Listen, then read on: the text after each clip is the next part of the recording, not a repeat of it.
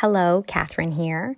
I wanted to let you guys know that we are putting together a really scrappy, I'm currently recording this in my closet, uh, mini season speaking with chefs about the COVID 19 crisis. So we're finding out how it's impacting their daily lives, what they're doing to try to help their staffs and their businesses and their families, um, and tricks and tips for staying sane, what they're doing at home, cooking, spending time with their families. Um, we want to know what they're up to uh, and how we can help. So we hope you enjoy the season, and we look forward to a time when we're all hitting up the Boston restaurant scene again. Before I dig into this week's episode, I just wanted to remind you to keep your eyes on thefoodlens.com. Yes, sadly, our restaurants are still closed, um, but a lot of our local chefs are putting out some really great content, and we're getting some of that up on our website. So we have uh, recipes from uh, Jeremy Sewall and Michael Scelfo, and we're always adding new content, uh, new takeout uh, options. Um, so keep your eyes on the site. Today, I'm going to be chatting with Will Gilson from Puritan and Company. And we actually had him on the podcast before all this craziness happened. And at that point, he was opening three new concepts, coming off a pop up. Everything was going full steam ahead. Uh, and now COVID hit. And so I'm really interested to hear his take on what's happening now. He's about to reopen for takeout, thinking about doing some grocery delivery. Uh, and he's sort of on the forefront of restaurants and technology. And I'll be really interested to hear how he plans to implement that as we start to open back up. Okay, so Will, I can see that you are um, in the private dining room of the restaurant. And tell me what's going on. So, uh, you know, like like a lot of um, people in the restaurant industry who have just been trying to figure out what our next move is, um, you know, we we listened to the governor's orders, and as a you know a fine dining restaurant, we basically closed our doors, and we wanted to make sure that people left and and got home and and were safe and were able to wait this out. And so we've just been kind of trying to see what was going to be the best next steps for our return, for what it would mean for us to, um, you know, try to come up with some semblance of, of our, our pathway back. And, um, you know, the, the, orders for when we were thinking we were going to be able to come back, you know, beginning of May, you know, has now been extended again. And, um, you know, we were one of the lucky few restaurants that got into the first round of funding for PPP. Uh, so we uh, now with what limited and often changing direction that uh, program has been able to give us, uh, we're on our way back to um, launching uh, a takeout version of our restaurant um, this upcoming Monday, the 11th uh, of May. So um, we're in the restaurant today um, with the management team, with some of the back of house team, just trying to take what was essentially a closed restaurant for the better part of two months uh, and bring it back to normal. Okay. And well, like, what is your headspace at where are you at now compared to a, few weeks ago? Because you and I had like a brief email exchange. We were both kind of unmoored at home with our kids. Like, what is happening right now? I'm I'm curious how you're feeling now versus how you were feeling then. Um, I, I, think with time either comes clarity or confusion, and and I think you know the, the beginning first few weeks of all of this were arguably the most confusing and the most frustrating. You know, as, as a, a restaurant person, you know we basically live and die by the um, hospitality that we can offer, by having a team that is, you know, doing all of the things that you're hoping they can do to make people feel more comfortable. And when everybody's feeling very uncomfortable and there's no ideas to when things are going to get better, it's just confusing and it's frustrating. And I think then you add into that instantly becoming the full-time childcare for a 14 month old. Um, it was, it was really, really tough. And, and I don't think I did very well the first, you know, couple weeks. I, I wasn't reaching out to team members. I wasn't answering emails. I was just, you know, living in the, uh, Twitter sphere of trying to get whatever information I could and whatever take I could from anyone. And then, you know, time went on and we started to apply for grants. We started to apply for, you know, government programs that would help us put people back to work and make sure that our rent was paid. You know, bills that we worried about accruing were negotiated and, and were, you know, put into a, a pathway for us to move forward to being able to get everybody back. And, you know, my time on Twitter of, of trying to listen to what, you know, craziness I could possibly hear one person's take or another or anything that was partisan was now looking to um, parts of Southeast Asia that were reopening and were or or staying open throughout this and seeing what measures that they would have to do to be able to get their people safe and the public safe. And that became sort of a full time, you know, I don't know, obsession was, was seeing what was like, you know, if anybody could, could ask for a crystal ball, this was our crystal ball of being able to look as to what, you know, life of being a restaurant would be moving forward. Yeah, I've heard that from a lot of chefs. Jamie um, Bissonnette said the same. He was kind of going down the same rabbit hole. Um, and I'm so glad that you got the the PPP. I don't want to get too far into the weeds, but I think what a lot of people maybe don't understand is that, you know, only 25% of that can be used for non-payroll costs. And if you're a restaurant, like payroll is not the big the biggest issue. You have huge rent bills, you have inventory, you have you have so much. So I, I, see a lot of places reopening for takeout, and I think a big part of it is that people are finally starting to see that money hit their bank accounts, but it certainly doesn't solve the problem. And I'm curious how you're thinking about um, all this kind of going forward. I, I, think if you were to take a look at what the PPP program is designed for, it is certainly not designed for restaurants. And it's certainly not designed for restaurants in Massachusetts where we're paying very close attention. And, and largely, I think from, from polls I've seen, people in Massachusetts are trusting our governor and our leadership here and saying that, yeah, we'll, we'll stay home as long as this takes, as long as it means that we're safe and it's easier to go back to normal. And I think that that has been the resounding thoughts of of us as a team and as a restaurant as well. Is like we want to wait until it's the right time. But at a certain point math really starts to challenge that. And um, on top of that we have some really incredible team members that are part of this restaurant they're like just give me something to do. And you know without making them vulnerable or ineligible for unemployment benefits or anything like that we didn't want to give them anything to do until we had some sort of way to create a pathway back. So once we were able to take in whatever information we were getting from, um, you know, the, the, Treasury or the SBA or, or, you know, whatever advisor our accountants and bookkeepers could give us, we looked at the fact that this isn't just, okay, we're going to launch takeout for the eight week period of, of these PPP funds. This is also looking at some of those things about what the restaurants are going to be dealing with moving forward is that takeout is probably going to be a part of our lives of fine dining restaurants that will remain open or reopen at all forever now, you know, until something happens, whether it's a vaccine, whether it is some sort of medication, whether it is just, you know, no new cases, which seems so impossible to believe at this point. But, you know, I think that restaurants now need to know that um, diversifying themselves is the key to survival. And i think that that's what we realized we wanted to use this program for was to put enough team members back to work to be able to launch something that will be here for even when they lift the orders. Because if they lift the orders and we go from you know 100% now down to 50 30 25% capacity then the math just doesn't work anymore. And so if you're not figuring out a way to put stuff out the door and find a way for revenue to come in in a separate way, we all just wait to die. Right.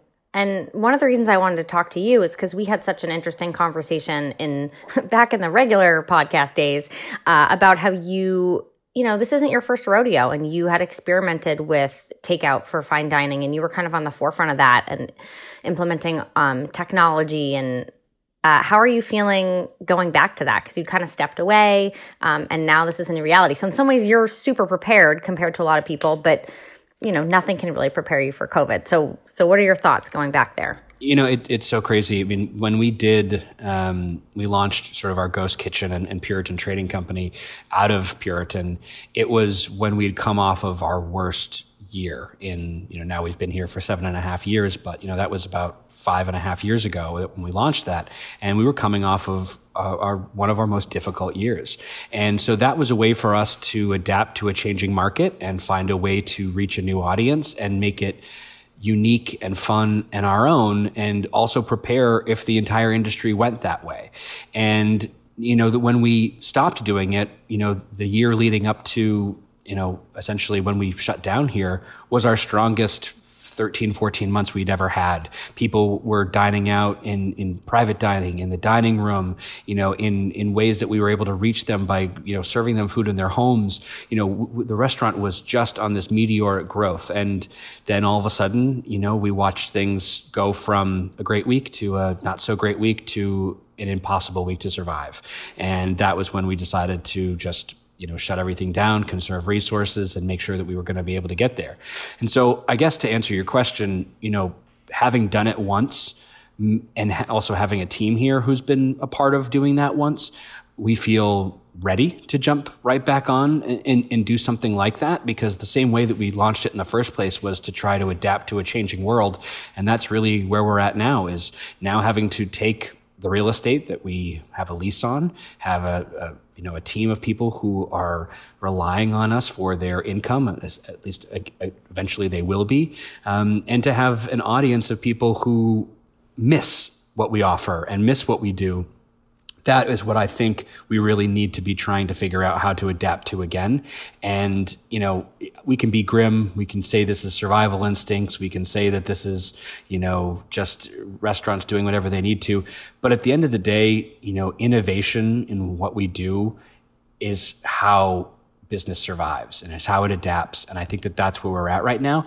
And the hardest thing is trying to figure out how to pepper a little bit of hospitality in with how we do that. So this doesn't just turn into a transaction because that would be the worst thing is to take all these really talented people that believe in our messaging, believe in what we do, and then say, you know what? Um, now all you're doing is selling food like we work at a grocery store.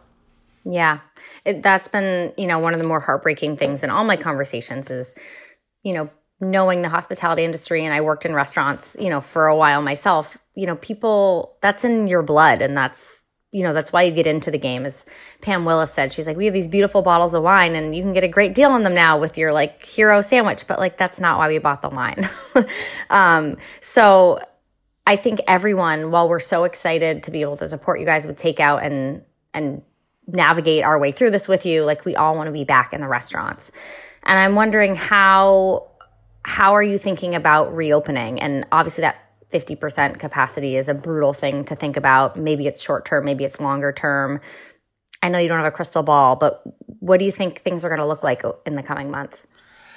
You know, I, I think no, you don't get anywhere without a really comprehensive plan. And so I think at this point, with maybe the first half of what we've been talking about being a little bit sort of doom and gloom, um, you know, what we're looking at now is trying to find a way to reach a lot of different members of our audience and continue to reach them, even if we're allowed to say that 50% of our capacity can come back for a period of time. So what we're trying to do right now is create, um, you know, first step is launch takeout food of what we are offering, you know, that we feel people will be able to share with a family rather than a special night out. And then eventually get to the point of offering something that feels like a special night in rather than out. Um, you know, finding, you know, beer and wine that we can sell that will feel like you can get it on a Tuesday versus what you're going to be getting on an anniversary. You know, trying to diversify what those offerings are there. But then, you know, phase two is grocery delivery you know, if, uh, the thing I'm number one hearing right now is people saying, "Oh, there's like uh, two weeks wait on Instacart and you know uh, Peapod and things like that." So we'll start with a pilot program in our neighborhood, serving our neighbors, the people who used to come to our restaurant because it was Tuesday night and they didn't have anything in the fridge. Well, now how do we make sure that they have food and food delivered safely? So we'll launch that there, and then we'll expand from that. You know, and then I think that that is actually what Puritan Trading Company will become. You know, it is it, it once it was trying to serve, you know, takeout friendly food. And now Puritan Trading Company will relaunch as a way that you get your groceries and some beer and wine delivered to your house. Um, and then I think, you know, after that, I mean, we had so many things in the pipeline from, you know, opening up three restaurants that was supposed to be happening in the middle of June, um, you know, from, uh, you know, the Lexington and Cafe Beatrice and Geppetto. Um, I think we're going to try to take some of the things that we were looking to launch through those programs and be able to pop up, you know, whether it be in curbside pickup in front of our restaurant or in the neighborhood down where we were going to be opening and find safe ways to be able to do this and use technology as our, as our friend to make sure that when people are there, they are getting a chance to try our, our food and feel distracted and feel safe and taken care of and just doing it in a different way. And I think that that's as hospitality professionals, what we need to do to figure out how to do our job just a different way. We're not doing it less. We're not doing it, you know, uh, worse. We're just doing it in a different way.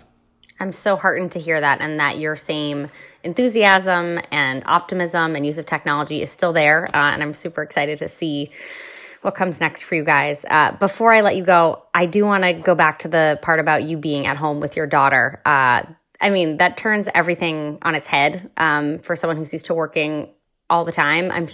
It's like a huge blessing and a huge curse. Um, the way everything happened, but I would love to hear a little bit about what that was like to be home uh, with your wife and daughter in those really early months. You know, I, I think that um, I, looking back on it in the rearview mirror, I wouldn't have traded being able to spend that amount of time with my daughter, you know, for, for anything. I mean, other than obviously a, a, safer world. But, you know, I, I, think that that was such a remarkable time and such a great time for me to feel like I was very much connected to her. Um, and I was able to be around her and, and, the family and keep them safe, you know, in our own home. Um, but I, I, tell you, there is a, a newfound admiration that I have for childcare professionals and people who do this for multiple people's kids that they don't even have the instinct to protect themselves. You know, that uh, I just, it's been so amazing to have to be the full-time childcare person. My wife is still working and, and thankfully, you know, that's been able to help us survive all of this while there's been so much uncertainty. But, um, you know, having a, a, a home where, um, you know, her workday starts and my childcare day starts as well. Um, it, it's a bit of a, um, I don't know, it, it is a definitely a societal change that I never saw coming, uh, that, you know, we've been able to take the best parts out of it, get her outside, playing in the garden, living life to the best we possibly can. And she doesn't even realize it. She thinks it's awesome that her parents are home all the time. But I think for us to, you know, my first day back here, uh, there is a certain um, energy that you have when you aren't just kind of always worn down by a, a, growing individual who needs your full attention all the time. And then, you know, your trade off is with someone who is also tired from trying to work and navigate everything all day long. When this is done, I cannot wait to pay childcare professionals way more money than we did before. it, it is so hard. And that is so true. And, you know, that's a whole other situation with everything opening back up. It's like, how is that going to work until the daycares and the preschools and everything else opens up? But um, as a mother of a six month old and a four year old, I feel you, Will. And I'm glad you guys. Um, were able to make the most of it. Well, I think that's about it. Um, I really appreciate you uh, chatting with me, and we are going to certainly send people to your to your website. Where's how's the best way to keep up with what you're doing and you know taking advantage of what you guys are offering? So I'd say the best ways are check our website, uh, which is um, puritancambridge.com, or check any of our social media channels, but uh, at Puritan Co. or or my own personal uh, at WD Gilson uh, is probably the best ways to see what we're going to be doing next. And you know, the big thing about social media this day and age is you know influencers. You know, hopefully maybe this takes a little bit of a hint off of them, but um, you know, being able to reach out to people and and ask them questions directly about what they need and how we can better serve them, I think is one of the ways that we'll be able to come out on top of this to make sure that we're serving our people and peppering in a little bit of that hospitality that we miss offering them inside our four walls. Awesome. Well, thank you and stay healthy. And I can't wait to uh, sit down in your restaurant soon. Uh, we cannot wait to serve you here too. Thanks. All right. Thank you. Hi, guys. Catherine here. I hope you are staying safe and healthy and staying home as much as possible. Because we are all cooking at home a lot more, I also wanted to offer you 20% off your order at notjust.co. Uh, the Not Just Company is the company that I co founded to help you cook better at home. And in addition to selling not just pasta sauce, we also have tons of recipes. And guys, we are always happy to help you make dinner. Just slide into our DMs and hit us up with any questions. Uh, that is literally what we're here for. So head to notjust.co and use promo code TFL20 at checkout for 20% off your order.